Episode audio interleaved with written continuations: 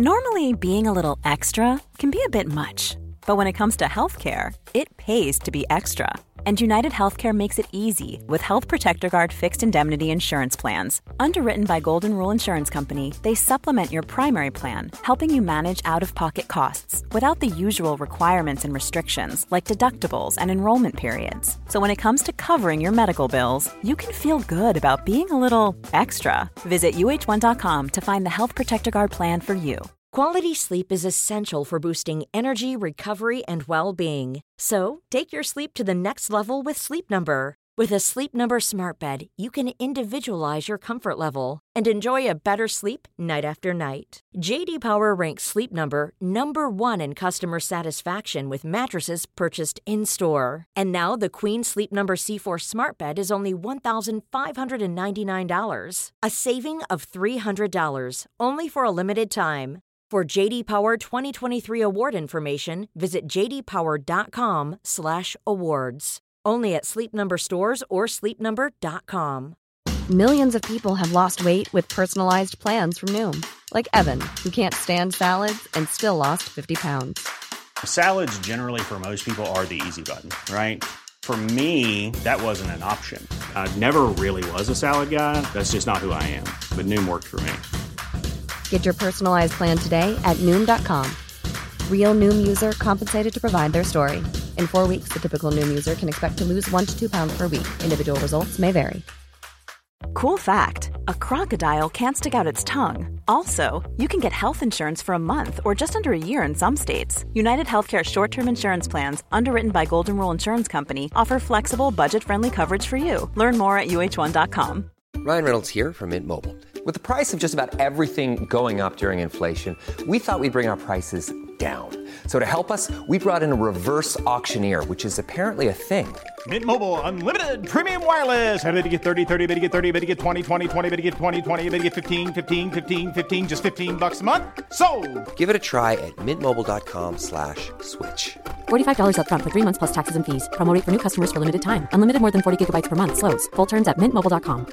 As a person with a very deep voice, I'm hired all the time for advertising campaigns. But a deep voice doesn't sell B2B, and advertising on the wrong platform doesn't sell B2B either. That's why if you're a B2B marketer, you should use LinkedIn ads. LinkedIn has the targeting capabilities to help you reach the world's largest professional audience. That's right, over 70 million decision makers all in one place. All the big wigs, then medium wigs, also small wigs who are on the path to becoming big wigs. Okay, that's enough about Wix. LinkedIn ads allows you to focus on getting your B2B message to the right people. So, does that mean you should use ads on LinkedIn instead of hiring me, the man with the deepest voice in the world? Yes. Yes, it does. Get started today and see why LinkedIn is the place to be to be. We'll even give you a $100 credit on your next campaign. Go to linkedin.com/results to claim your credit. That's linkedin.com/results. Terms and conditions apply. The following is a presentation of the Force Center podcast feed.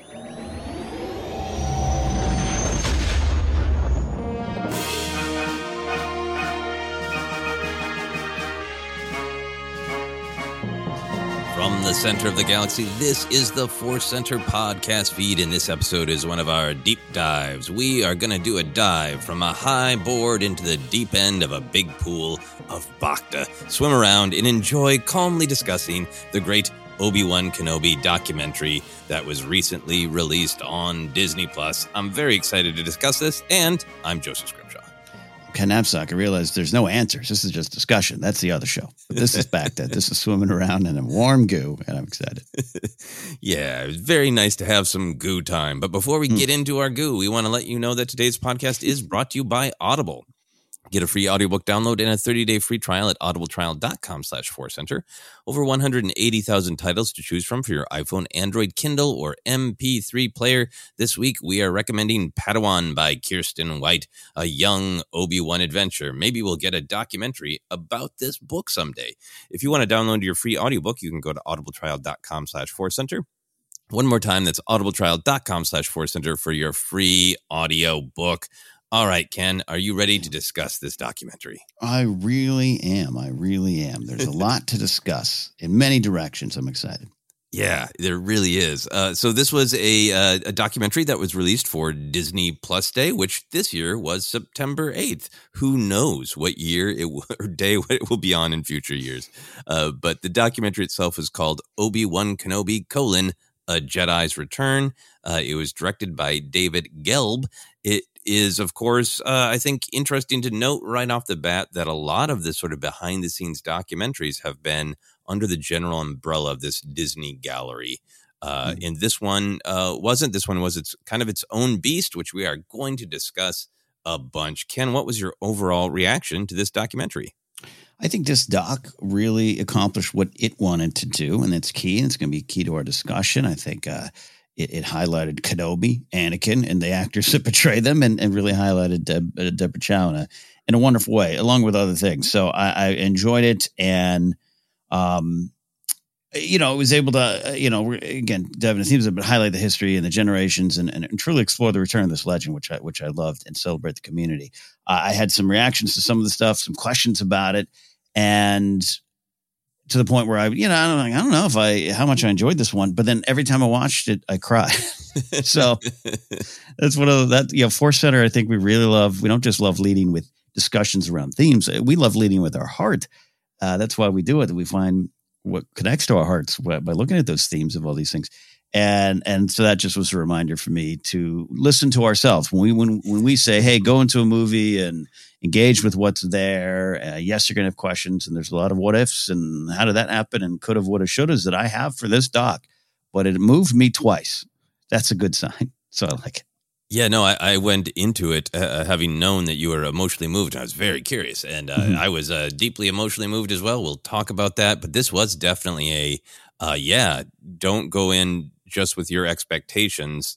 Be open to what this doc is, because it is different than some of the other docs. And the big thing for me is that it is all about emotion. Not that other documentaries don't have that. But this, to me, was not a documentary about how the show was made. It was about the people who made it. Yes. And we did get some insights on creative process and some tech stuff, but it really was about these individuals kind of as humans and almost like their emotional experience of making it, their relationship with Star Wars. There's that one quote from Deborah Chow talking about how the Obi-Wan Kenobi show that she and Ewan discussed, that it's a little bit more about Ben Kenobi, the man, the human, than Obi-Wan, the Jedi, which I thought was really interesting and insightful, because in the vast majority of Obi-Wan Kenobi storytelling, other than, maybe some Clone Wars episodes, we've really been kind of focused on Obi-Wan as a steadfast hero who needs to be there for other people. And he goes through some things, but he doesn't have time for Obi-Wan to worry about Obi-Wan.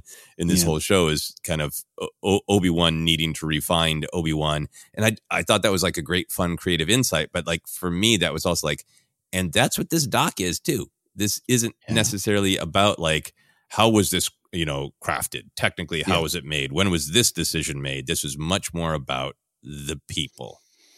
Yeah. And engaging with that has been very valuable for me, because this doc, maybe I don't know, it comes up harsh to say, but it did not accomplish things that I wanted it to do. and me first to the gibbies. I wanted a little bit more of those insights, and you're right. We got a lot of insights, but I wanted some specific insights, and I came into it with a lot of those questions. And then, there was, for whatever reasons, and you remember, this is still a time of a pandemic when you're putting this together and who can travel easily. I was like, where's Jimmy Smits, Simone Kessel, Vivian Lyra Blair? I want more of that. Yeah, I wanted more of that. And I didn't necessarily get it, but I did get some wonderful moments. And just the example I'll give, Joseph, and we can dive on into other things. But like, when they talked about the story of, Leia and Kenobi, and how a lot of people expected it to be Luke and Kenobi, but we did this. And I wanted to pause and be like, except for you all did say at one point that it was going to be Luke. Why? So why was the change? Because I love the change. And I realized, I think I'm asking more of a podcast that would come later on. Yeah, no, I think that is just the nature of things to accept. I think it's always been true, but perhaps more true in this age, that you're going to get documentaries that are made immediately and that are sensitive on the sensitive issues. And then you wait 10 to 30 to 40 years, for enough time has passed so you can have a documentary like Light and Magic where the Band-Aid gets ripped off, right? Yeah. No one was making a documentary the year after Jurassic Park came out about how Jurassic Park was great, but also destroyed Phil Tippett's world and soul. Yeah, that's a great example. Yes. Right? That's not on the first DVD of Jurassic Park, to my knowledge, of learn how we made these dinosaurs and ripped apart the tradition of stop motion animation. Yeah. That's the truth of documentaries. I always mention and think about in the late 90s, early 2000s, there was a whole DVD series of all the James Bond movies up to that point. And they all had these amazing, totally honest behind the scenes documentaries until you got to the Pierce Brosnan films. And then it was just absolutely fluff. then the special edition things were just like, let's examine all of James Bond's watches. Like, doesn't everybody like Pierce Brosnan's hair? Like, it was just the most obvious. This is what happens with time. There comes more truth in. You can't have it immediately always. You know, we got spoiled a little bit because it was a little bit more Band-Aid off with the director and the Jedi and even with the Rise of Skywalker one. I think there was some danced around the edges of some controversies or hurt feelings. But in general, we're not going to get that immediately. Yeah, no, and it's a great reminder that I don't even know if one day we'll get the Solo doc that I really want, but I'm engaged with the side. Yeah, no, and to be clear, I love what you're saying because it's so true, and it's like I really had to pull back and be like, okay, what is this trying to accomplish, and what do I want to hear? I guess I want to hear Ewan McGregor, Deborah Chow, and maybe Joe B. Harold sitting around a table just talking about the decisions, but that's not this. Was that going to be this? So what is there?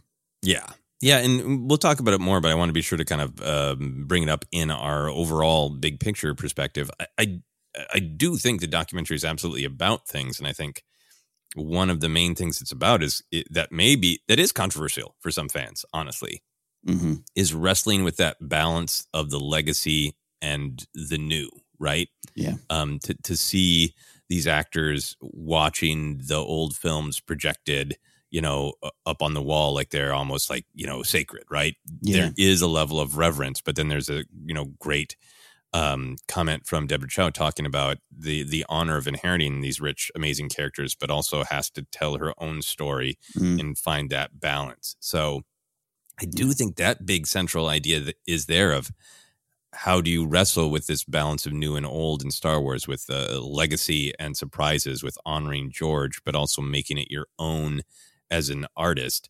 And I think that is something that continues. It's not the like nuts and bolts of how did this project get made, but that kind of big picture idea, when you dig through a lot of, I think, fans' worries or concerns or things they didn't like, they get down to this issue of the balance between the new and the old. So I do think it was interesting that they took that on kind of head first. Yeah. Yeah, I think anytime you say that word George Lucas, that name, which is kind of a word, George Lucas. It's an interesting thing, and they went right at it. I think you're absolutely right. Yeah, and some of the big themes tied around that. Yeah, final big picture thought is Ewan McGregor just always seems fun to hang out with. Really does. Right? Yeah. Yeah. All right, let's get into this in some detail then. What big idea or theme do you think the documentary was trying to convey? Kind of already started talking a little bit of that balance of old and new, but what other big ideas do you feel like were there in this documentary? Yeah, beyond the generations, the old and the new, it comes up so many times, and I love what you said about Deborah Chow saying, "Yeah, I got to tell my own story," and she can't be George, no one can. But this idea of a Jedi returns in both the story of the series and the story of the characters being brought back, and why that's valuable to us, and I love, especially some of the stuff they got to in the end and a lot of the performers same.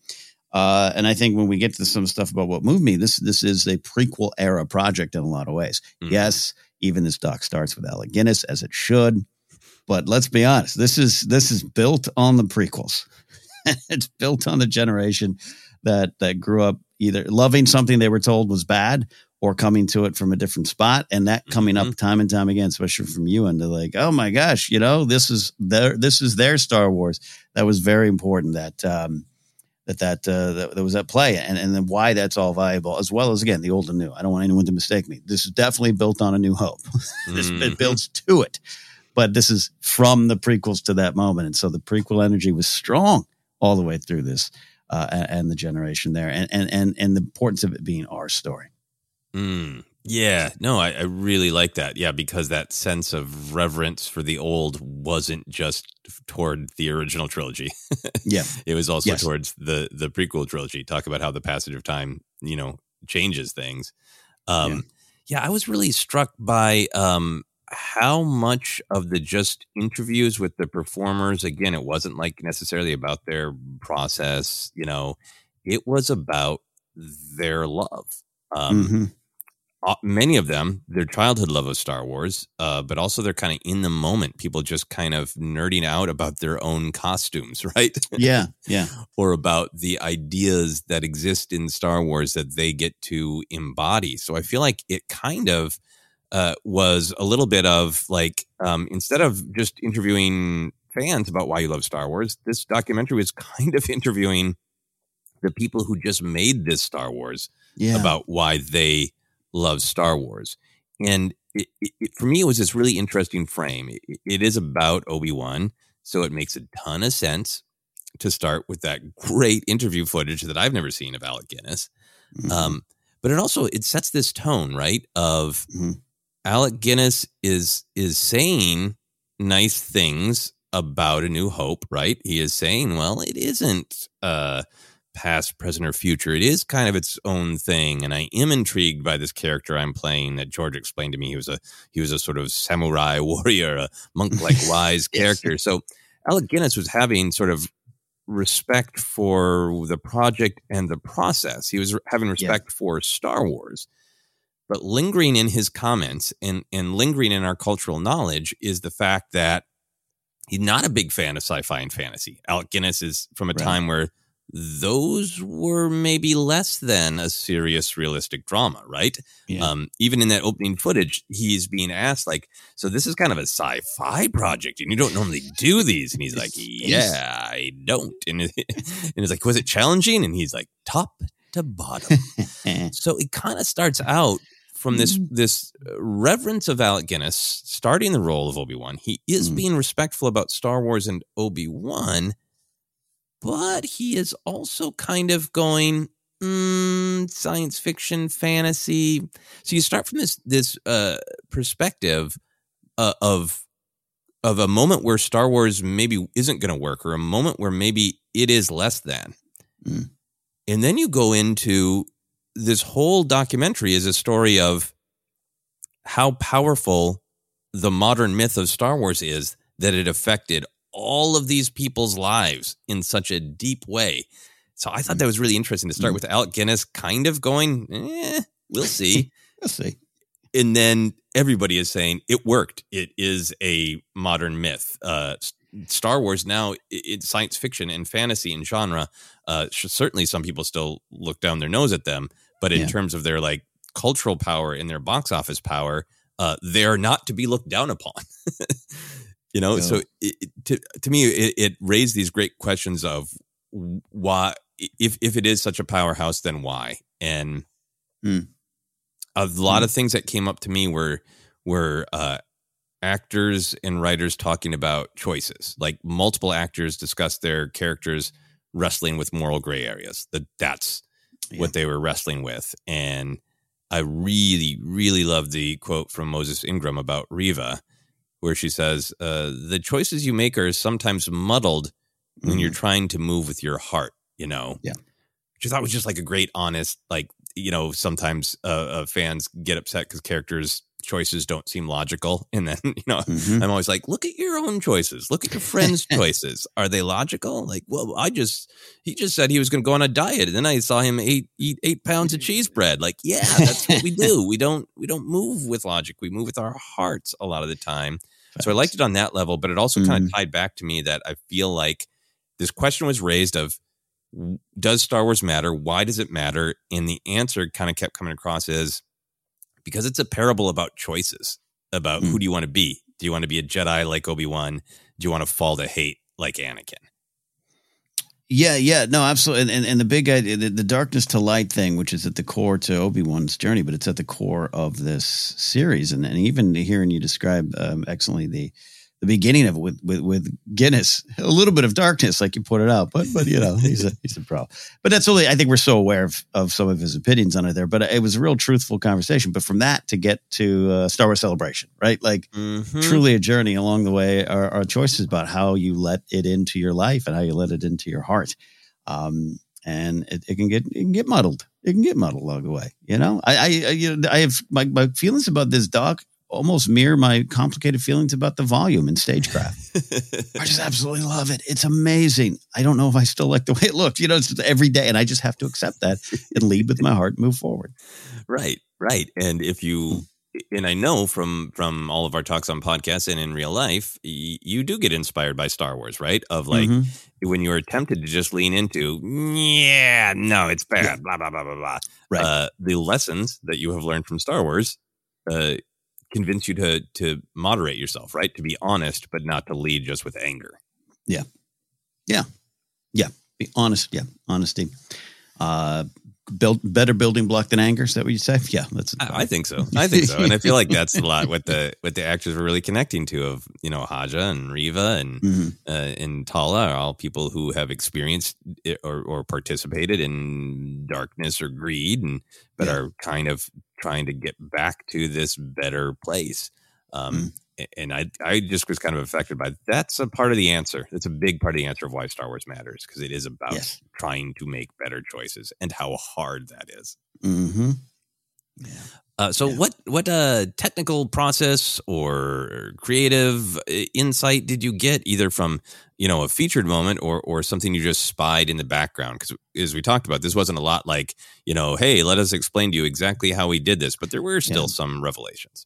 Well, it's, again, mentioning the volume Stagecraft, how could you not? Because there was some great stuff in there. The one shot of it turning on and off was mind blowing. Yeah, right. It was that was like the Inquisitor briefing room, right? Just going up from a white walls to then. I don't think I'd ever felt the power of.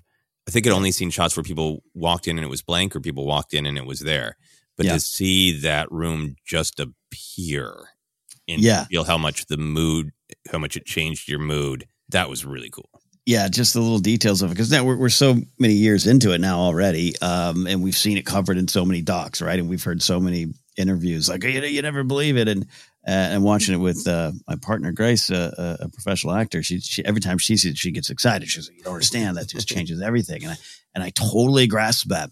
But I love seeing some of the scenes in this series that had a little more depth to them, whether they're on location or a longer hallway or something. It just You could see the marrying of the two styles and how that really worked for me. And there was, you know, once again, I always say, like, sometimes what I think might be 100% Stagecraft is not. And I always do love that, because it's already becoming a little bit of an exhausting conversation outside the walls of Force Center, where I feel I'm someone who has publicly said, I don't know, I'm one of the folks at the volume's wonderful, but it doesn't look great. I've said that so many times. And now that Andor's coming out and it's proudly not on that. Now I'm like, well, now I'm defensive of the volume. I'm like, let's not do that. Old and new. Let's figure this out. Yeah. And so there was a lot of great moments in this talk about that. Also love, there was a great moment with Deborah Chow talking about her father's love of Asian martial arts films and action films. And I do want to discuss that, but I also want to pitch it back to you if you have any volume thoughts. Yeah, no, I mean, I just continue to think that the volume is a tool, right? And like every other tool, people learn to use it better, hopefully. And I think the more that they can meld things, like it was really interesting to see like that, like one of the daytime shots on Tatooine was, you know, at the Lars Homestead was outside with, you know, a big green screen for the back, for behind the old homestead there. And like, that's great to see for the light, you know, but then the one of the nighttime ones is just the volume. So I think the more that they can keep me guessing, sometimes you're like, yeah, no, that's live, or yeah, that's volume. But the more times that I can't tell which, the better. And I feel like they're getting closer to kind of obscuring how obvious is it that this is a set, this is a volume. Yeah. Yeah, and I fall for it all the time. So that's why I'm just going to shut up. I'm just going to shut up about it. No, I understand. Because I have my ups and downs with it as well. And seeing that Inquisitor briefing room creep up those white walls, that was one of my favorite sort of technical moments. And it was just kind of like in the background thing. It wasn't a discussion. No, I think we noted some of the same moments because, I really loved Deborah Chow saying that she was attached to the father-daughter story of Obi-Wan and Leia and getting into her father. So I'm really curious to hear your thoughts on that. It tracks and it works also for Ewan and some of his comments about, him having four daughters, I think you said, right? Mm-hmm. And then his wee lad with some cigars left over from the celebration. And that just kind of worked. And that's key. And that's key to having that kind of perspective, which we've talked about a lot of different voices and different people come in, and including just simply a daughter being at the helm of this could add something to that because it worked and it's all the way through. And there's some great moments, obviously, with Vivian Lyra Blair and Deborah Chow. We can talk about that. Some just really cute, adorable moments. But what a great director to know how to communicate to her to really get this story out there. And it just made a lot of sense that this is the direction they went. So even though I want to know, because this is the direction I'm glad they went in. Loved little Luke. Would have taken more little Luke too. Yeah, but little Leia, so powerful. And so the fact that they got there, there could be canon reasons, right? Like, this is easier to go this than Luke. Or it could those are almost boring reasons. But the fact that maybe someone like Deborah Chow was like, hey, what about exploring this worked for me? Yeah, no, I really agree with that. I think her early quote was, I can't copy what George did. I'm not George, so I have to tell my own story with these characters. Yes. And, creators say things like this all the time. Kathleen Kennedy has a great quote, I believe, in the Director in the Jedi documentary about, like, what made Star Wars great is it was George's heart. It was George's passion. So we need to find directors who want to and writers who want to tell that story that is from their perspective, which is great. And I agree with. And then I want to go like, okay, well, what is it? Yes. What is that perspective? And I love that this documentary, Deborah Chow got into, a couple of perspectives of her own life and her own experience that she brought in of having, a close relationship with her father and knowing the importance of that kind of bond between a father and a daughter, or in this case with Leia and Obi-Wan, a father figure and a daughter figure. But then also talked about, her father's love of film, and in particular, martial art films, which are fast and inventive, and being interested in the action scenes and in that kind of connection between martial art films and Star Wars films. And so that's a very specific thing. But then also when this kind of went to creative process, but also why different people love Star Wars. I really loved what Deborah Chow said about her appreciation for Leia. Right. Yeah. I think she, in my opinion, really nailed it. That Leia was unique for being multidimensional. Yeah. I'm paraphrasing, but she was saying, a lot of times you'll be sort of marketed to that this woman is a badass, and it's just about her physical prowess and violence and able to defeat people, which is cool, great. Yeah, but the fact that Deborah Chow was saying what makes Leia different is. Yeah, she's good with the blaster, but she's also, snarky and brilliant and has all this responsibility on her shoulders. And she is also kind and soft and empathetic in moments. And she can be all of these things, being so multidimensional. And to me, that was like, okay, that's somebody's specific love, specific understanding of Leia, and saying, I want to put more of that on the screen. I want to... and she talks also about like Leia's, did a lot for the rebellion. It's not just Luke. Luke couldn't have done it without Leia. So I want to put that emphasis. So that was really powerful and insightful to me to get to hear some of like her personal relationship with Leia as a character and why she would want to tell that story. Well, and her connecting it to Carrie Fisher and who she was. Yeah, it's one of the things I've had discussion. Who knows? We've done so many episodes. If I've mentioned it here before, I apologize. But that's definitely an off-air conversation we have with folks where you hear a strong woman character or a strong female character. And everyone from a certain generation who writes those characters, who are mostly men, think of Linda Hamilton in T2. Oh, I got it. Like that. And they think of her in a tank top with a gun and the glasses, and not her being a protective mother, right? Or right. all that stuff. And so I get it. And it's again, it's one of those things that gets just boiled down to and almost loses its meaning. And I was very happy to hear Deborah Chow just kind of point that out. Like, sure. She is a self-rescuing princess. She also is all these things. And it's why. That's why she stood the test of time as a character and why she's here and why I wanted to explore the character. Yeah, and again, that kind of theme of what do the humans bring to the storytelling? Her emphasizing that, like, yep, on the page, Leia's great, but Carrie Fisher brought so much of herself to Leia, right? Yeah. That was really great. Kind of other creative insight that I really enjoyed seeing is it was seeing Deborah directing Ian McDiarmid. Oh, that was the best. Right? I mean... Because we kind of joked even before Palpatine did appear at the end that, like, you know, it's possible that he's just sitting in a chair in his own home, Skyping in a, you know, a holohead. And it wasn't quite that, but it appeared pretty close. And it's great to see her on the screen. She was, Yeah, she was just Skyping in on his... I love just seeing him just on that green screen. It makes all the technical sense in the world, but it also just kind of looks like he's doing a photo shoot for Vogue. I mean, I know we're like-minded about Palpatine and Ian McDiarmid. Like, I could have taken 30 minutes of just him going, I forgot that word. Can I do it again? Oh, my. Yeah. Yes, I keep forgetting the word execute for some reason. You'd think that would be a word he would remember. It's so funny. But it was really great to see a couple moments of Deborah actually directing, right?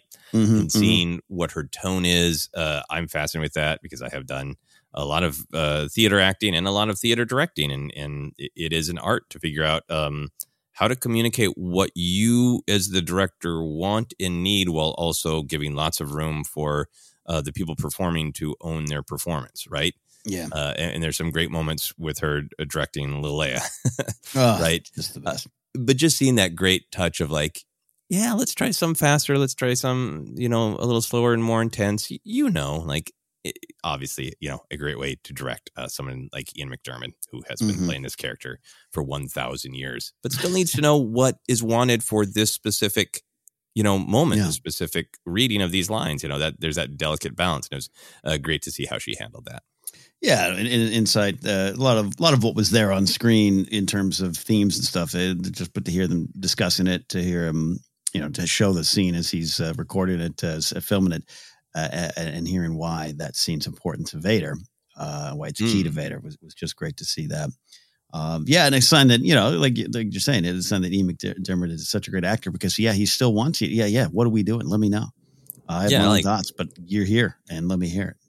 Yeah, how all does this fit in? You know, how angry is he? How manipulative? Yeah. How dangerous are his fingers in this moment? He needs to know these things. So should we move on to emotions? Emotions. Let me lead with my heart. Oh, this could easily be the longest segment, but I think I managed to contain myself a little bit. What was the most emotional moment or two for you?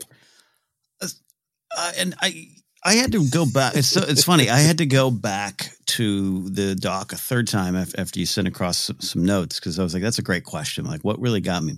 And then after my second viewing, I'll start my discussion here. After my second viewing, I was a little emotional. Grace was watching it with me. She didn't watch it with me the first time. So she was, you know, a little emotional too. She's a big Star Wars fan as an actor. She just loves seeing actors work, right? It just inspires her. But she asked me an important question. Like, well, why are you emotional? Like, I need, like, in a good way, like, tell me why. And I had to really think about what in that doc I just saw got me. And it goes to that sense of community. It goes to that sense of belonging. And there's something that I get extra moved by. Folks from the prequels, man. Ewan, Hayden, Bonnie, Joel, anyone. And you know, I wish Ahmed was in it. I would have taken Jar Jar with a beard, like the rumors, or something else. I just love hearing them. And God, I hope one day Jake Lloyd wants to discuss it again and we can get to a better spot. That would, I'd be a puddle of tears if that happens. There's just something about it, and that ties to what you and I had a different version of it, but like, you know, bullied on the playground for loving Star Wars. Mm-hmm. Yeah, there was a thing, right? And we've mentioned before, and people out there listening have lived that. To see these people kind of coming back, Hayden coming back, and it hitting him, and there was a reason he came back, to explore Vader at this time, and crazy, and then the fun and the embrace with the many embraces with Ewan. Like, this is my brother, but I haven't seen him in so long. But that was surreal and all that stuff, and that started to move me. Bonnie and Joel just sitting there, just kind of seeing real joy that. Oh, when he was there, I saw him. Oh, I felt good. Oh, I'm so happy you were there. Just that, because this has been 20 years in the making. And then Liam Neeson, man, he didn't say much, but what he said was just really powerful. And his thing about the myth and the storytelling go on. And you and I are very big on generational change in Star Wars. And we're very big at making sure anyone who's entered this Star Wars journey, no matter what point, get to join us on this ride, right? It's just something that's very dear to our hearts, Jennifer as well. And I don't know, there's something in Liam saying that, like, yep, 20, because when he said, well, 24 years ago, I'm doing the bad accent, 24 years ago, we did The Phantom Menace, which, by the way, even though I'd known him in interviews, I've heard him in interviews talk about the movie, there was something extra, it hit my heart to hear him say The Phantom Menace, as if he's like, no, I haven't forgotten that film. I haven't forgotten it. It isn't some Taken 9 I did. It was 24 years ago with The Phantom Menace. and that got me, but then him and kind of ending on, yeah, I'm back for that. And you know, the myth and the storytelling go on. I was like, yeah, that's right. This does. Star Wars gets to go on. And I want to be a part of making sure others who come after me get to enjoy and get to be moved by it. And all that kind of factored in. And then the final note, I'll hand it back to you there. The weird, it was kind of a weird post-credit, mid-credit celebration scene. It was great. Mm-hmm. And we can discuss a little bit about it only because I think we're there, but the vibes were still strong. That's not too far in our rear view mirror. Mm-mm. We were just there. My ankles still kind of hurt. Just seeing that floor again, when they went to the shot and the big TIE fighter, knowing right where that was on the convention floor, I started to get like emotional just for that. Like, I want to go back. I want to go back. Yeah, no, that was very powerful. I want to give us plenty of room to talk about the importance of that celebration tag and why it moved us. But yeah, no, I mean, I hadn't even thought about the Liam Neeson almost connection again to Alec Guinness, right? Alec Guinness and Liam Neeson are kind of they're both revered actors who've done a lot. Liam Neeson, you know, he's definitely made this pivot in his career where he is, you know, the guy who has skills and knows how to use them and will beat up anybody. Anyway, the whole Taken thing, right? That veer. But you know, Phantom Menace time, you know, he'd been in some, you know, some genre films, but in some dramas, right? Yeah. So to kind of have that again, that like Alec Guinness being the sort of being part of the first Star Wars, which began this new myth that is being passed down over the generations, and then to see Liam Neeson so embracing it, of like, yeah, no, I got to be a part of this part of the myth back in the Phantom Menace, and look, they're still telling these stories and people still care and people are going to keep caring. That's so great. Yeah. It really had a nice sort of a bookend. Yeah. No, that's a great way to look at it. Yeah. Great way to look at it. Sorry. So I agree with you on all the emotional moments. I really wanted to pick out the one that got me teary, which was Hayden's first shot back in the story that they told around that and the footage that they had.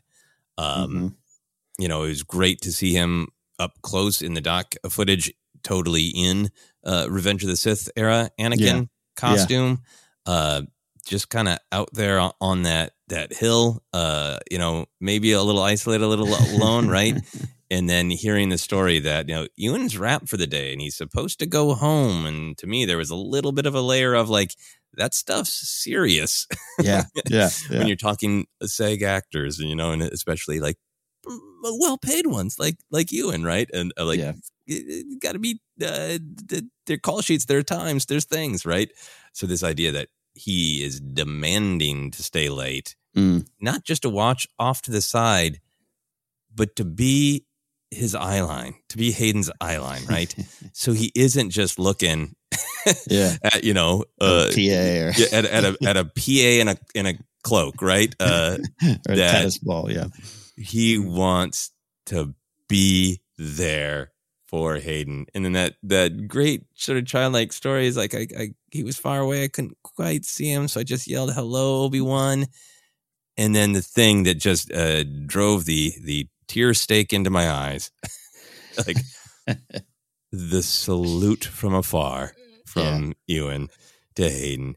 It's just that simple kind of story that happens in Star Wars, many other places, but in real life of just the like, I want to be there for you. I want to make sure that you have no doubt that you are supported. I don't want this to just be a technical moment for you of like, yep, here's your first shot. And you don't have to do much. You can turn and glare, right? Ambiguously from a great distance, right? But I'm not going to let it just be technical. It is going to be an honored, recognized moment because it matters. Yeah. Yeah. Yeah. I love, not just day one, not just part of a Tuesday. Getting time to what they did, what they accomplished, what they went through. And then again, just the time as it happens, time will take you apart, you know, and it's kind of real, surreal. Craziness. I remember 30 years after last seeing one of my best friends, 2012, gosh, 10 years ago, reconvened in Vegas. It was like a day had passed.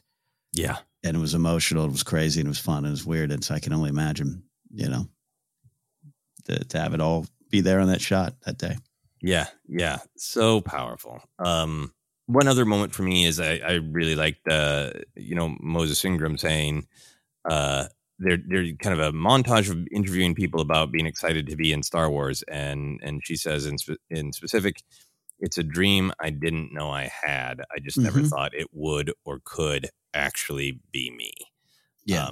And that really, you know, to me, it spoke to, you know, progress. It spoke to the power of appreciating the past, appreciating everything that George Lucas created, but also creating new things. She is the biggest new character who's extremely important to this story of legacy characters, right? And then also just kind of personally that, you know, she's honest that she hasn't had a super huge relationship to Star Wars. Like, you know, a lot of the other people being interviewed are like, hey, totally grew up with it, right? Yeah. And like, she's an embodiment of what we're nerding out about Liam Neeson saying, you know, the storytelling goes on, the myth goes on, you know, who are the new people who are going to carry it, you know? And her joy at being one of those people was really moving. Yeah, yeah. It means a lot. It means a lot in a lot of different ways. And also, again, you know, knowing what she went through and probably still going through, let's be clear, just existing in this world as a performer is that's something still to be dealt with, but to see the core, to see what's in her heart, you know, and how important it is and how, you know, who knows? We don't get the whole story of what, you know, how she doesn't engage with Star Wars. Who knows why? There's many reasons, but she will be the reason that someone engages with Star Wars now. And that's pretty powerful. Yeah. Many someone's, I would think. Yeah. All right. We'll be sure to talk about more emotional moments as we go along, but were there any ideas about the characters, their motivations or perspectives, not the technical insights, but really the storytelling insights that struck you?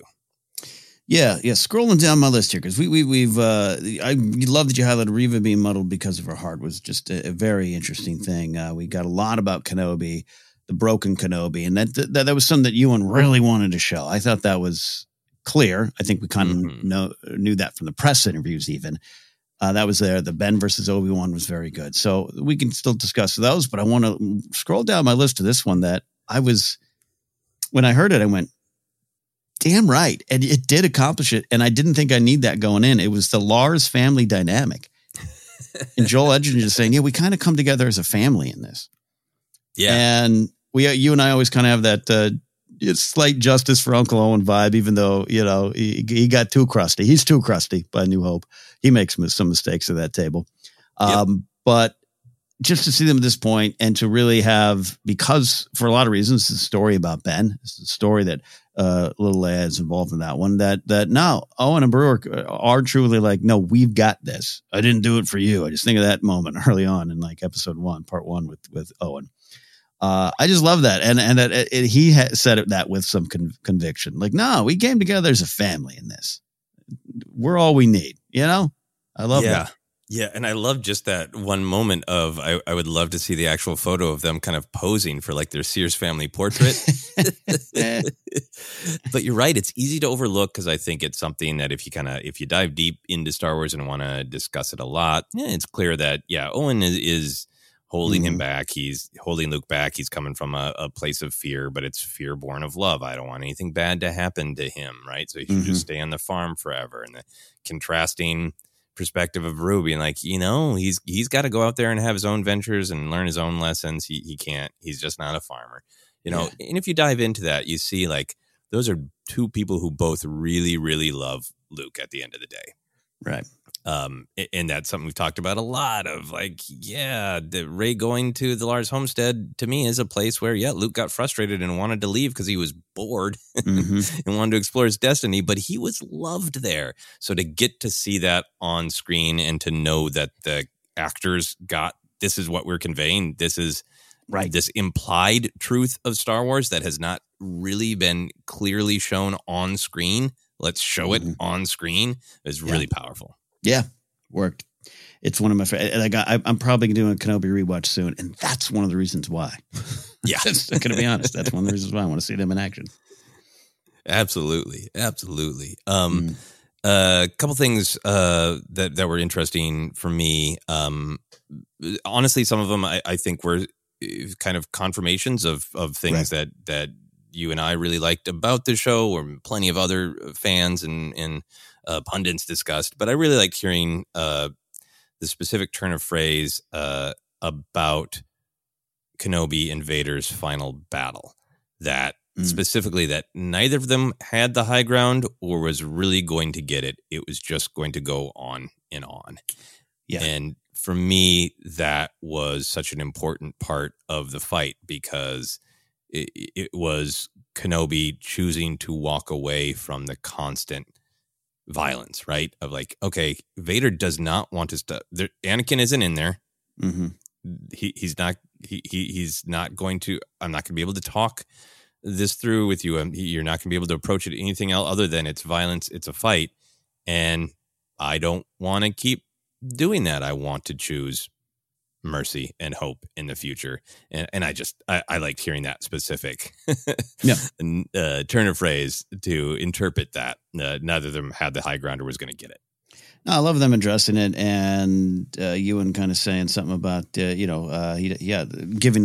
his thoughts on why he doesn't kill him in that moment, and it's just it adds a lot to that conversation, and sometimes have some folks cut that off as well. It's the plot. He has to say, well, yeah, of course. Get it, but analyzing the why is so powerful, and it was so clear, and that made me really appreciate that fight even more.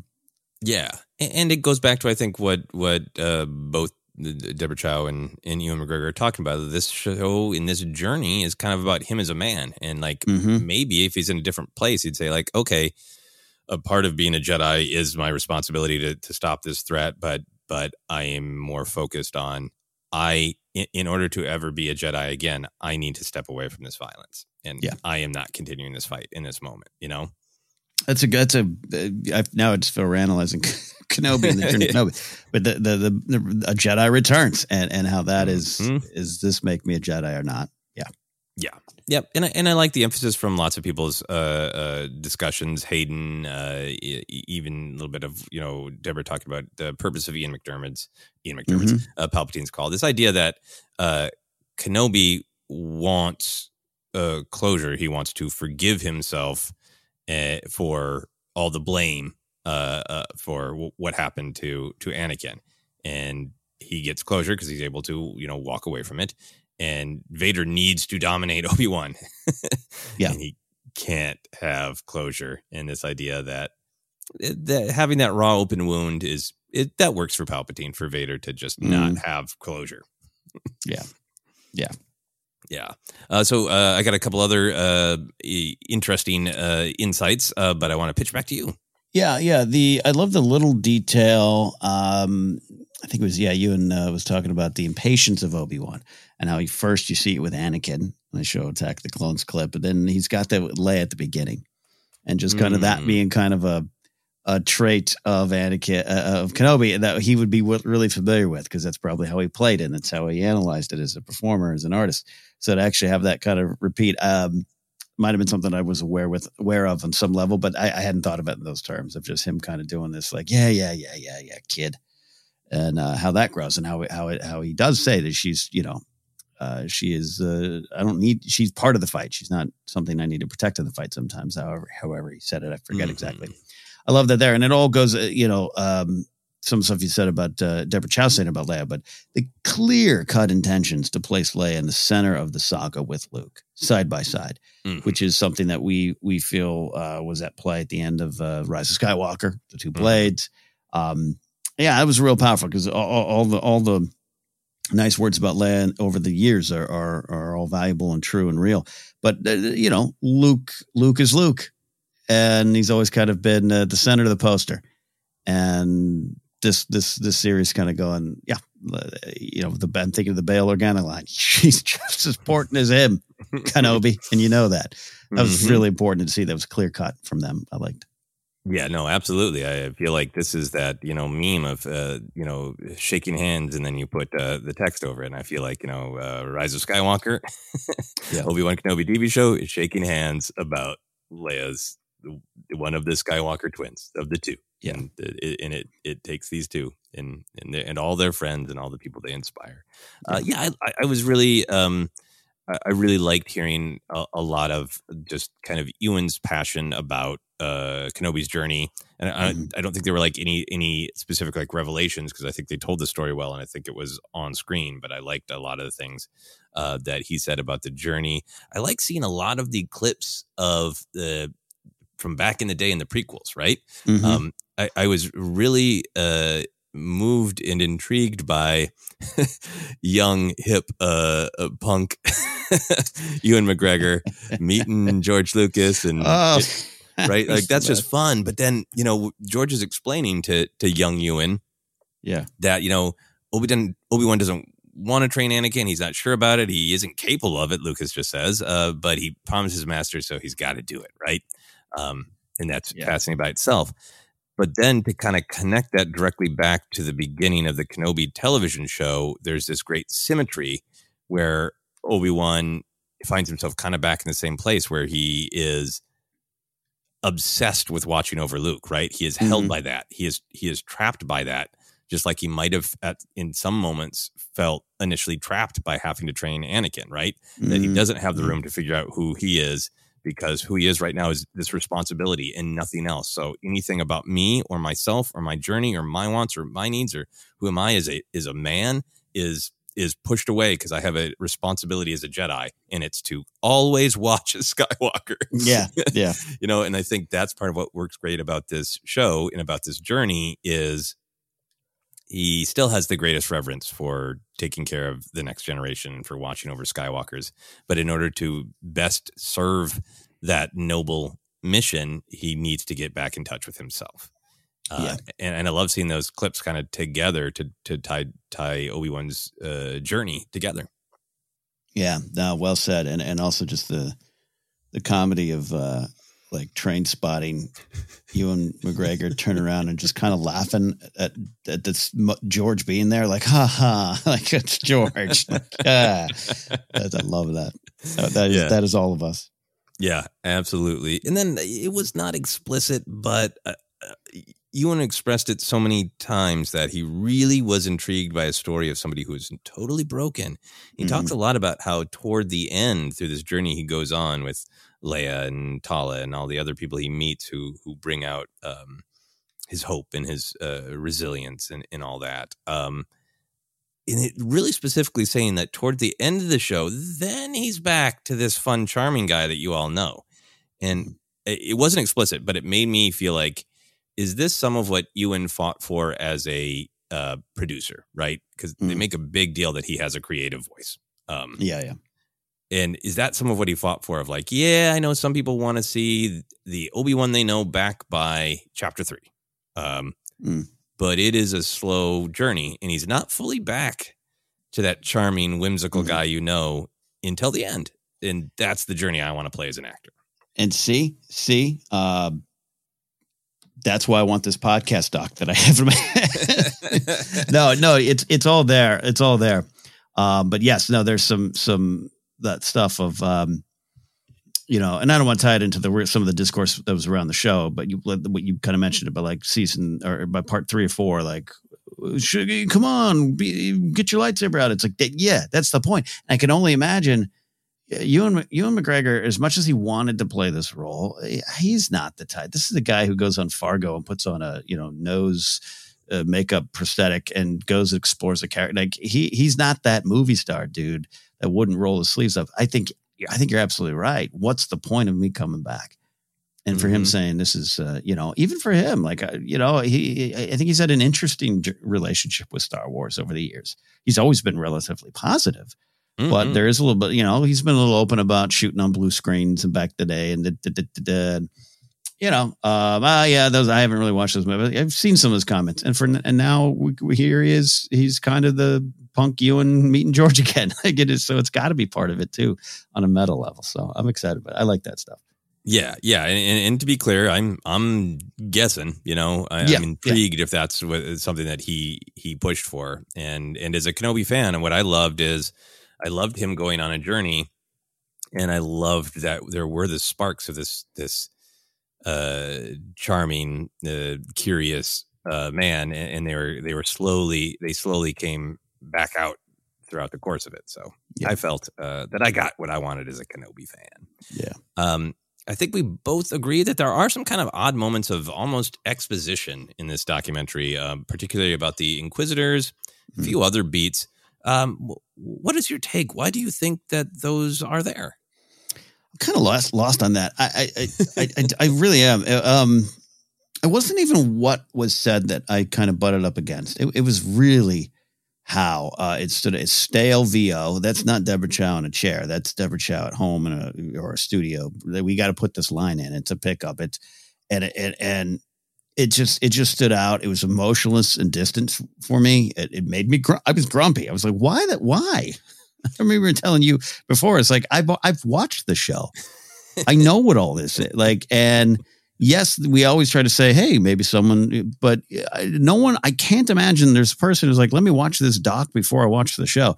It just was framed really weird. As created by Dave Filoni, the man in the cowboy hat. I got it. Wikipedia, calm down. Like, I did not like it. I really didn't like some of those beats. It just made it a little not fluff, like the great joke you make about the Brosnan stuff earlier. It wasn't fluff, but it was just distant. And I come to these to be close, to be close as you'll let me. But again, there's so many other things there. But I got to tell you, I was alone in the room, and I was like, why are you doing that? Yeah. So I don't know. But at the end of the day, I don't know. I'm kind of lost on why. Yeah. I think you summed it up well about the distance, because, getting into it and realizing, okay, this isn't a real technical. How was it made? This is going to be different from Disney Gallery shows, some of which, like that first whole Disney Gallery Mandalorian season, are organized either chronologically through the process or by department. Here's the episode about costumes. Here's the episode about directing, So realizing early on that that's not what this documentary is, and going, oh, this is a warm human experience, to then get a little bit into it and, have the weirdness of, why do we need exposition about what the Inquisitors are? Because anybody who is watching this documentary has most likely watched the show. And then, that it did sound different than the, warm, friendly, being interviewed, kind of dialogue to reading copy, Yeah. So I think you captured it perfectly of like, if the power of this documentary is to feel like you're kind of being invited into these warm human moments of the fun and the joy and the reverence of creating this show. And then I just got pushed out by a weird dubbed exposition about something we all saw on the show. Yeah, you know, it's not enough to make me stop pressing, play. But yeah, it just was. It was a couple of those beats. Yeah. Yeah. No, and I have no idea why. There's the part of me is like, is that a weird executive note? Is that like, an executive saw this and it's like, you got to explain that. And everybody's like, okay. Yeah. Yeah. Who knows? It might be so. Yeah. Who knows? Yeah. Who knows? Yeah, yeah, yeah. But for me, that was really like the only thing that was a bump from this documentary. Yeah. Same. All right, we're going to take a quick break, and we're going to talk about a couple more of the fun moments and moving moments and ideas in this documentary. Back in a moment.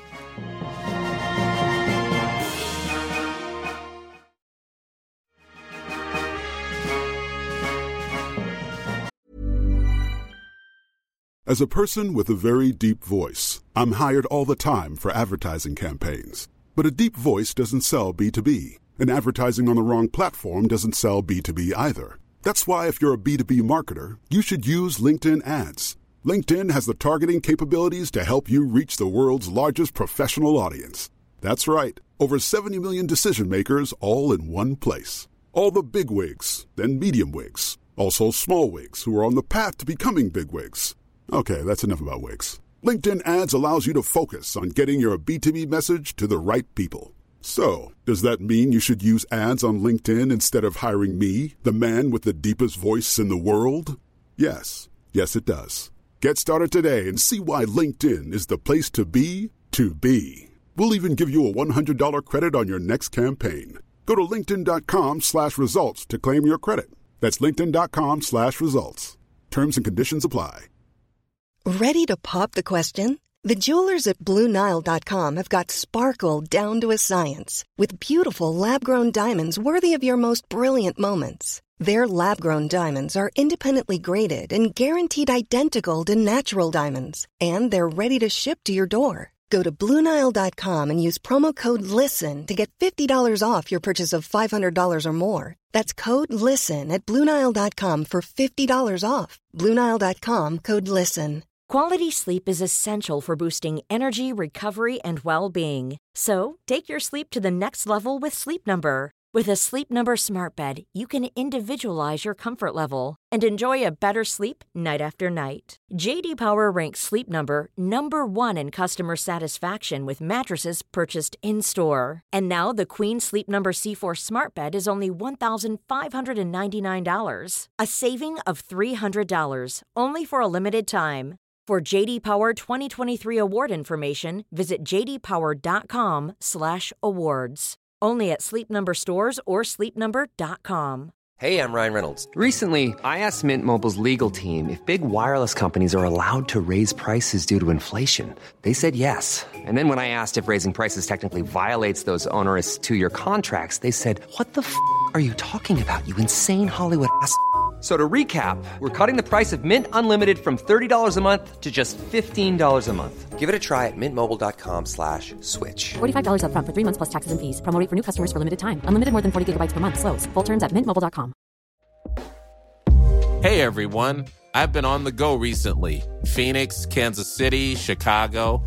If you're like me and have a home but aren't always at home, you have an Airbnb. Hosting your home or a spare room is a very practical side hustle. If you live in a big game town, you can Airbnb your place for fans to stay in. Your home might be worth more than you think. Find out how much at airbnb.com/host. Ryan Reynolds here from Mint Mobile. With the price of just about everything going up during inflation, we thought we'd bring our prices down. So to help us, we brought in a reverse auctioneer, which is apparently a thing. Mint Mobile Unlimited Premium Wireless. How to get 30, 30, how to get 30, how to get 20, 20, 20, how to get 20, 20, how to get 15, 15, 15, 15, just $15 a month?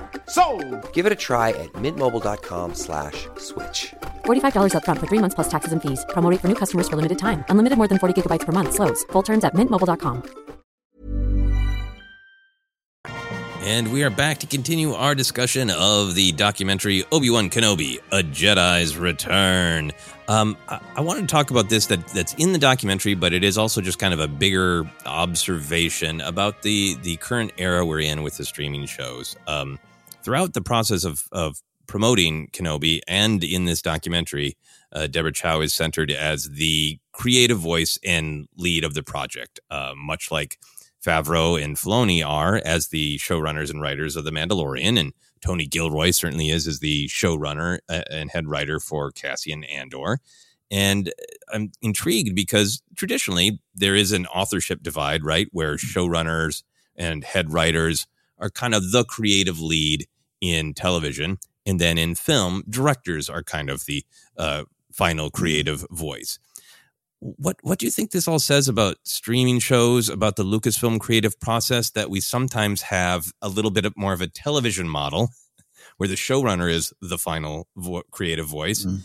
But then for the Obi-Wan show, we have a little bit more of this perspective where the director is the one who ties it all together. Yeah, I have a lot. So, all right, I have a lot of thoughts on this. I have a lot of questions. No, I think so. This is great. First of all, I think it was very smart to position her in that lead spot for this project. It actually worked. Puts her over. I hope it fosters more faith in her from the general audience that her name could be up there as well with those folks. And yeah, you and I have discussed this before. I think off air. We're in. I call this like showrunner obsessed time, where. And sometimes I just don't love that. I don't love it because I think it covers up a lot of work of other people. It creates a false God situation. Not that the person in that spot is asking for that. And it's unfair to a lot of folks, but I don't mind it. And I don't mind it for this and don't mind it for this doc. Because this might be more truthful. There's a lot of hands on these projects, right? The writing, the baton of the writing was something that probably you can't talk much about for this project. Though some people are out there in the press talking about it, right? Stuart Beatty's given his entire script from this movie. So yeah, it's fascinating because the streaming shows to me work a little bit more like the director film model, right? Like I'm basically like Favreau just basically putting it all together. It's a movie broken up for me, and that's a very general way to look at it. But you know what I mean? Mm-hmm. Like, so it made sense for this project. For her as the director of all of it. Now, yes, for Mandalorian, there's different directors, but it still kind of flows back into John, and it's less of a showrunner. It's more of a director vibe for me of like the film process. And I want that maybe clarified more for the general audience so they can understand it. So even when you're talking about the shows, the way you engage with them, like Book of Boba Fett did not have a traditional writer's room. It did not. So even though you might have wanted that, and we might have wanted more people to write it, this was John's story. Mm-hmm. If it had been a Boba Fett movie, it would have been written, directed by auteur John Favreau. So it works a little different. It's all interesting. I'm bubbling over with thoughts on it, but I actually really liked this. So this was a Ewan, Hayden, Deborah Chow doc. Yeah, no, and I want to be very clear. I think that. It's not. I'm not saying she's presented this way in the documentary and in the press. I think she was the creative voice, and that was a decision of like, yes. There needs to be a sort of the creative. There's discussions, but then you know, there's one person at the top of this pyramid of collaboration, right? Yeah. And for this one, it's one person directing all episodes, and it's Deborah Chow, and we clearly see that in these great documentary scenes where she's working with everybody, the prop department, the actors, the extras. She's making the crew speeches. Obviously, she is the voice, which is great, and I think it gives us great consistency to the show. Yeah. I'm just fascinated by it because I think. This sort of streaming world is still in this awkward space between a TV show and a movie, right? Yes, very much. For streaming shows, we still haven't got especially in the genre space of like it's really a television show. It's there's kind of an overarching story, but it's a week to week thing. I mean, She-Hulk right now is kind of like that. She's going through a big overall journey, but each episode is kind of like. Here's her adventure this week as well. But we're still in this kind of strange space of like, is The Mandalorian a TV show where each episode he has a different quest? Like, yes. But then also each season he has a big overall quest.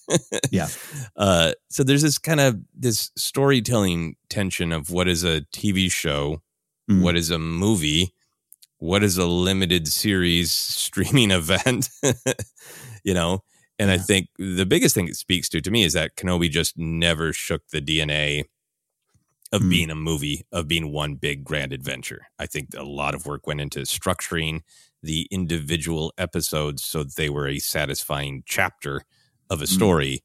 But I think that the film model in this sort of authorship, it is there in Kenobi because that's always been the DNA of the thing and it's never changed. Yeah. Where I think Favreau from the beginning approached The Mandalorian as more of a television show of like, I'm not directing every episode. You know, I'm writing most of the episodes, but I can hire another writer too because it's a TV show and we're in the model where, you know, the showrunner is the ultimate creative voice. And I think that's going to happen with Ahsoka. And it's certainly happening with the way Tony Gilroy is being centered is absolutely in charge of Cassian Andor. Yes. Yeah. Yeah, it's fascinating. It gets into different areas, whether, you know, the punditry, the writing, the creative coverage of it. Yeah, there's a lot of things about it. Yeah. Yeah. And even I think with Kenobi, the story of the writers is complex. Very complex. Right? And maybe, you know, not something that they want to discuss now, whereas like Mandalorian is like writers get hired and they write an episode or they don't. You know, and it's not it, whereas, again, Kenobi had, because it started as a movie, much more of a sort of movie process behind the scenes. Big one. Yeah. Yeah. Any other thoughts on this one before we move on? No. Other than, again, at the end of the day, it's a very positive thing to have her centered there. It was really well done. Yeah. No, I'm thrilled with that. I think it's the right decision. I'm just really fascinated by process. And I think more than anything, I'm fascinated because we're still in the early phase of what is streaming. How does it work? What's a movie? What's a TV show? Yeah. You know, and all these different ways to frame it and look at it it's fun to be in a time of discovery. There you go. Yes. I like it. I like that. Yes. So moving on, many moments of the documentary are the actors and the directors sharing what Star Wars meant to them growing up. What were some of your favorites of those moments? It's just a reminder that a lot of reminders that Star Wars is connected to a sense of family and community, and that being one of the big themes in there. And just some of the simple stuff that, I don't know, maybe because we deal with it every week. It's like, no, but I just loved hearing Bonnie Piesse. I always say her name Piesse, and I realize I don't know exactly how she says it. So I just, for 20 years, that's what I've said. I have to look it up. She has, by the way, she has some music. If you didn't know, she's a recording artist. She has a lot of albums. You can get it on listening to her and stuff on Spotify recently. What? Yeah, totally. She released a few albums, whole thing. Yeah, and then of course the whole thing with that, the cult and all that stuff. That, you know, she's lived a lot of lives, but I loved hearing her coming back to this. And again, I don't know how much Star Wars is on her in her life daily over the last 20 plus years since leaving the prequels. But her just knowing and recognizing the energy of, you know, Star Wars calls on people's souls, she said. And that was big. That's big for us. I think it's one of the reasons we come back to Star Wars every week as a show. So I loved her kind of not naive joy, at just very astute and insightful joy at this feeling, and it just kind of was a reminder. And then you got a lot of people talking about, you know, the family connections from Deborah Chow on down, but even someone like Moses Ingram, who's didn't grow up with it. It's just now hopefully getting plugged in that sense of Star Wars community. It was great. It was O'Shea Jackson, just like, me and my family watch this. I'm like, really? Okay. I'd love some video of that with your family. Yeah. No, that was really, what a just absolute nerd for Star Wars. I say that, of course, as a compliment that O'Shea Jackson Jr. was. And the particular quote of like, I want Duel of the Fates played at my wedding. Was great. But also, that was a great moment of just like sort of smashing any cultural stereotype you have. Like, Ice Cube bought his kids the DVDs. You know, just that's a real Star Wars is for everyone. Check all of your cultural assumptions at the door, right? Especially thinking growing up with Ice Cube when you know some of his tracks were pretty hardcore, as the kids say, you know, did not reference Star Wars in some of those. No. So that one I really liked. Ewan McGregor always talks about in different contexts, you know, being blown away by Star Wars and being a fan as a kid, but there was something about the way he said it this time in this interview where, you know, he said like, okay, well, we had to, you know, go to the big city and we're going to see this movie and everyone was really excited. But then it it was Star Wars. Yeah. And it's just a great way to capture like just how it was groundbreaking. Right. Especially in the eyes of a kid. Right. And then I love the way he just said, like, and then eventually it came out on VHS and we watched it until it was just colors on the screen. The tape was so worn out. It's just such a great visceral way to describe, like, not just, I like that movie. It was such a part of my life that the media that played it began to deteriorate, right? That's a different kind of a part of my life than, I saw it 2-3 times, loved it. Great. Yeah. That's the dividing line, right? Yeah. Yeah. Mm-hmm. Yeah. And then kind of going all the way up to the present, with a little section with Vivian, saying, I started reading with Star Wars books, and the moment I saw him on the page, I fell in love with R2-D2. Yeah, that was so great. Yeah, and then later, Ewan being like, she likes droids a lot. Yeah, yeah. Any more thoughts on that before we move on? No, but just powerful stuff. Star Wars calls on people's souls. Oh, that's big. It does. Thank you, Baru. I'm looking up your records. There were also just, so many charming, fun human moments. So I wanted to be sure to just give some space to get excited about some of our favorite moments of human fun and charm. So what were some of your favorite moments there? Well, you and I both talked about Ian McDiarmid forgetting the word execute and just having this like kind of humor over the emperor would forget execute. I wrote down to Moses Ingram's excitement of the dream she didn't know she had, and then a little moment of kind of being reminded how long the lightsaber blade was in that one shot. Just like, all right, just remember, cut off the head. I mentioned Bonnie and Joel a lot. Just the interplay between them was great. So a couple of other moments though. You and believing the Gungan Bongo was real. I feel that one. Yeah, just the way he's like explaining. Do we go on? What are you talking? Do we go under the water? No. Does it submerge? No, it's not really. No, I love that. It's a really funny anecdote, but it's great to like capture that. Like, okay, this is this weird space where we're excited to be here to capture this fantasy, but it is also real work. Well, yeah, just a reminder too of he does not even sure if indie actor Ewan at that period of time can do this and should do this. And then Star Wars is in Seoul and he gets to set and all that's gone. And you just want that sub to be real. You want that bongo to float. Yeah. That's so great. There's so many moments with Hayden. I do love the moment of him talking about how George Lucas told him that there's always a little bit of Anakin there. But I love that he's in the melted makeup. And I took a screenshot of it because it's so memeable of him in the burnt makeup. And the caption is, so George Lucas told me. It's just the way it's so great because you got the entire makeup team that takes hours to do. And he's telling the story to the camera, but George would have been enough. But you got to say George Lucas. But it's just, it wasn't like an arrogant thing. Like I talked to you, but it's just like, if you're, his name's George Lucas. Like, yeah, you got it. But it was just great. Love that moment. Yeah. Yeah. And then I loved the moments that were sort of the reverent moments of people watching Star Wars projected, I assume in the volume. But watching Ewan and Hayden kind of have their almost their riffing, right? The moment where Hayden says, I mean, you warned me you had the high ground. Just priceless, right? Yeah. Yeah. Ewan with the, if I had $1 for every time. No, I put that down too, of just them watching their quote, old stuff. Like Hayden shows up and Ewan's like, we've just been watching our old stuff all day. Oh, you mean Star Wars? Yeah. Love that. Yeah, absolutely great. I loved Ewan. He's talked about it in interviews, but it's great to see it with the footage of Ewan talking about being actually scared to be chased by Vader, right? To be so into it that like, okay, I is an actor. I've convinced myself to be in this place of panic. I am where Obi-Wan needs to be, where he has to face him, but he's not ready. And turning around and seeing actual bleeping Vader marching on you would be terrifying. And I just love that honesty.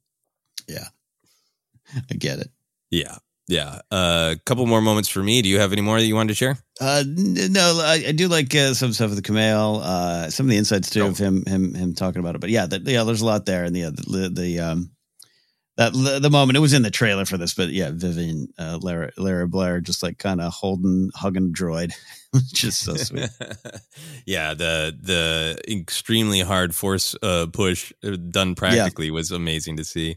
So two other, one that just cracked me up, I would assume the practice motion capture for Freck with actual Zach Braff yelling at the fake head of Freck. And if you watch with captions, the final thing, he says some things and then he just makes some noise and the caption says Braff sobbing. That's awesome. So great. And then the final one, just the utter endless charm of Ewan McGregor at the party, the rap party, bringing out those cigars that are left over from his wee boy and saying, Disney's not going to like that one, but death sticks are over here. Well, that's hilarious. Hilarious. What's funny about that, watching it the second time, when we press play, Grace is like, there's some note up there. She goes, it says implied smoking. And I went, oh, Disney did have a problem. I love watching, how many Star Wars things say contains tobacco depictions. Yeah, there you go. And you're like, oh yeah, the snooty guy in the cantina. Yep. He's definitely smoking something. Yep. Oh, one of those Ewoks is got a pipe going. Yep. Okay, that's right. Who knows what's chirp smoking? I just that was because I hadn't connected that, and then my wee boy. So funny. We could describe warm human moments all day, but we're heading toward wrapping up. So I do want to deep dive on that celebration bonus scene. Mm-hmm. What was powerful about ending the documentary with the premiere at Star Wars Celebration? I have to be honest. It's like the vibes are still very present in my soul on Star Wars Celebration. So it's like you're feeling it, but it captures what we love about it there from our side, right? Mm-hmm. We weren't there at that particular panel that day, but we might have been sobbing like that one guy was as well. Mm-hmm. We don't know. So there's that side of it, but to see the other side of them meeting the fans, of going out to the fans, and how nerve-wracking that is and how wonderful that is, and then have Hayden getting emotional in the hallways. We don't see that, right? We don't feel that. We're not in those conversations. We don't get to ask Hayden how he felt. So to actually see it and to see like two sides of the stage, so to speak, I really love that. It was really effective. Yeah, no, I mean, obviously there is a power to being like, oh, yes, I know exactly where that is on the floor and in the auditorium. And, oh, hey, camera, can you turn over that way and see if, I'm buying an action figure in that exact moment? Like there is definitely, I think for people who were at Star Wars Celebration to be like, we are now watching Star Wars at home. And now we are seeing this space, that we were in. But in a much larger idea, it is, to me, it's kind of about this this circle of appreciation for this modern myth. If this documentary is about the people who love Star Wars and why do we continue to love it? Why do the stories matter? Why does that love matter? And then so much of the doc is showing us that the people who made Obi-Wan Kenobi were not just treating it as like, it's the gig. Yeah. Yeah. The money was good. I had a hole in my schedule. I feel like everyone who made this loves Star Wars and they're thoughtful about why they love Star Wars. And then it's a high pressure thing, right? Because love can curdle into being upset if fans feel like you didn't do it justice, right? So to see people who worked so hard on this, who legitimately love Star Wars, worked hard to put their own souls into it as well, to then be showered with love from Star Wars fans and to be stripped of any of the doubt or the cynicism and just say unambiguously, there are millions of people who love this story, love these characters, appreciate us for embodying them. Mm-hmm. It is just this circle of love that speaks to inclusion, joy, connection, hope, the kind of things that the characters in Star Wars fight for are happening right there physically in the real world. Yeah, inclusion of love. Love that phrase. Yeah, no, you just feel it again. Yeah, you feel it and know that. And that's for all the shows, right? Everyone there, you enter that world, even if you're not super familiar with it, you feel it and you pick up on what's going on. And you get to see that. I love that. Yeah, yeah. I haven't had a chance to watch this documentary with Sarah and I with my wife, and I can't wait to see how she receives it and if she is moved. I suspect she will be, but it'll be really, really fun to see. And I can show her where I bought some of the action figures that are now in our home. Well, it was weird because the footage is from the panel, not from the screening, and so that sometimes they did a little trick of editing to make it sound like that was the premiere, but. There was one shot, a long shot of and I just kept that. I was like, oh, those are the double doors. Actually, it was like triple doors or whatever, but like the doors that you and Ellis kept going through to go to the restroom. And I'd get nervous hoping you guys could get back in. I was like, those are those doors. And watch them leave, and they might never come back. We made it back from the bathroom every time. You did, every time. Every time. Good bathrooms. Real good bathrooms there. Anyway, what are your hopes for future Star Wars documentaries, either in topic or tone? Do you want more like this that are just not a ton about process, but more about love and the people who made it? Or are you hungry for the let's get into what really happened? Yeah, I'm hungry. Look, you're always going to have these types, these styles, which are great, and they come off as – time slightly more promotional again, that VO, but also they aren't that. They're exactly what you're talking about. They're going into the people that are making this, and that works for Star Wars and the Star Wars family. And I still want those. And it's a fun. It's always between these. And I know the Marvel ones. I've only watched the Hawkeye Marvel show because I love that comic run. So I watched the Marvel one as well for the gallery on the Hawkeye series. It's a fun kind of coming down, right? Like you just got the joy of the series and. You're still high coming down the mountain, and you get to just kind of spend some more time with it here. So I absolutely love these, and I hope they do more of these. I hope they do one for every series. I think we got a little spoiled with the first Mando one, right? Mm-hmm. Like even the second season of Mando, like, oh, only one and a follow-up, huh? Okay. But anyways, I want these to exist. I want these to always be there. I do, though. I am hungry for more standalone docs, real conflicts, real insights, honesty, truth, exploring some of the bigger decisions, the light and sound level doc. And I know that's not going to, I knew this wasn't going to be that. Mm-hmm. But I think I'm really, really ready to go bigger with some of these. And you're right. 'Cause time not just heals wounds, but times maybe gives you some perspectives and you can go into some of the stuff. I know some things are always going to be probably off the table. We're not going to get that tell-all solo doc. I get that. Mm-hmm. But I wouldn't mind that around characters, around, a 4-part doc on the cult of Vader and everything about it and Anakin and Hayden. And all, that'd be fascinating to me.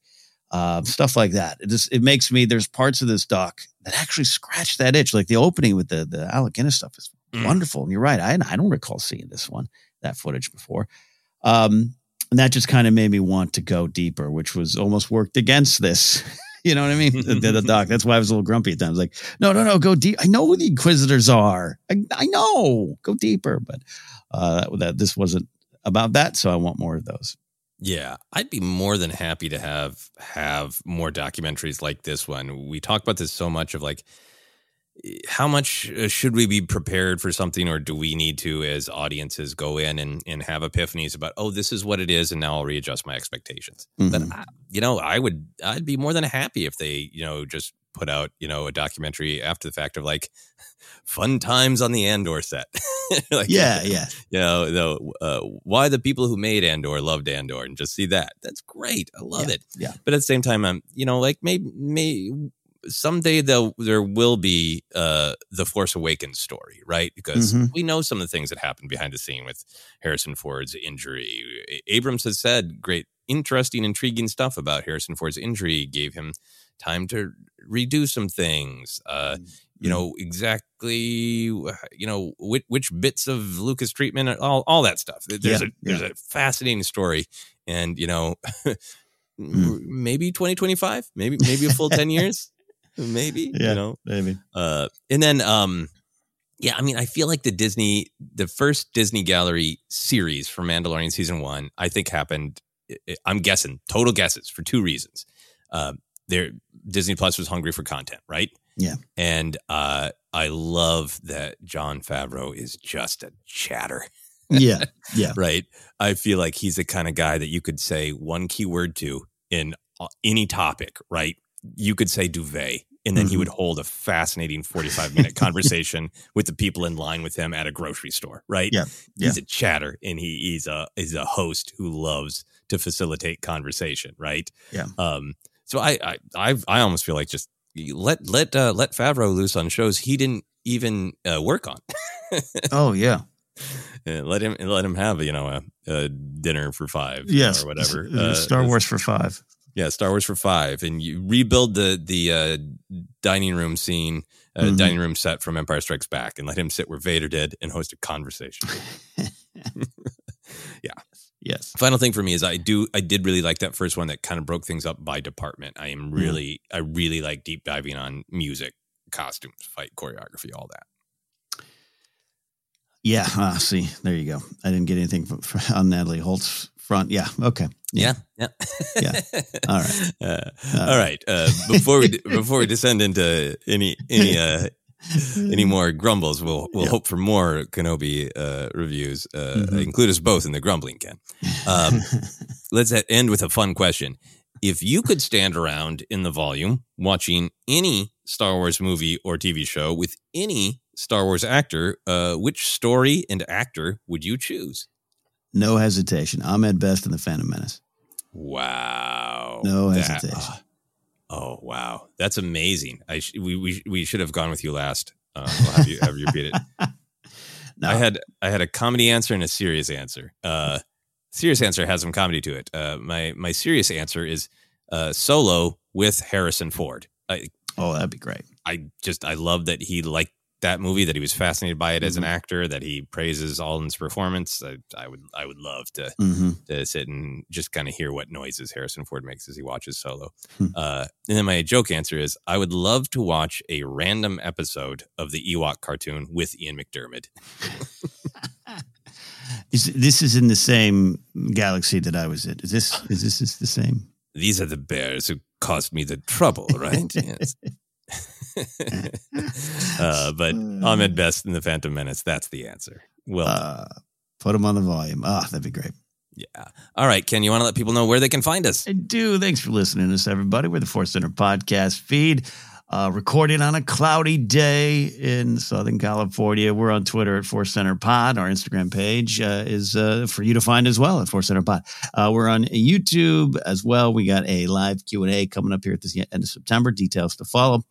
Facebook page is Force Center Podcast. We are available on Acast, iHeartRadio, Apple Podcasts, and more. You can get merch at tpublic.com/user/Force Center. And if you so choose, you can support us directly at patreon.com/Force Center. From there, you can get to our Discord and discuss Star Wars with fans every day. You can follow me at Ken Napzok or go to my website, kennapzok.com. Be confirming the dates soon, but looks like I'll be doing some comedy in New York and Seattle very soon. So awesome. Look for that. Joseph, where can they follow and find you?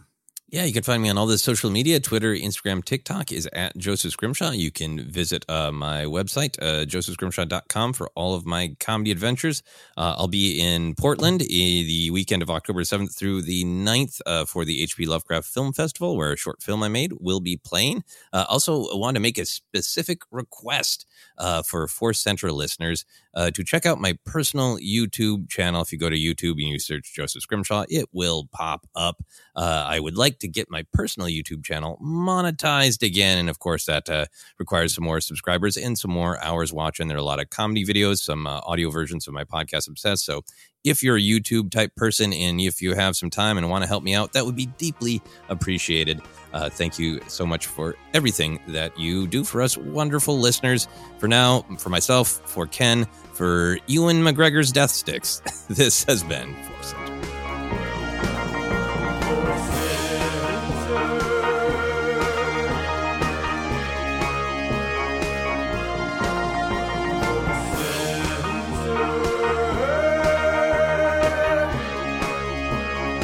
Oh!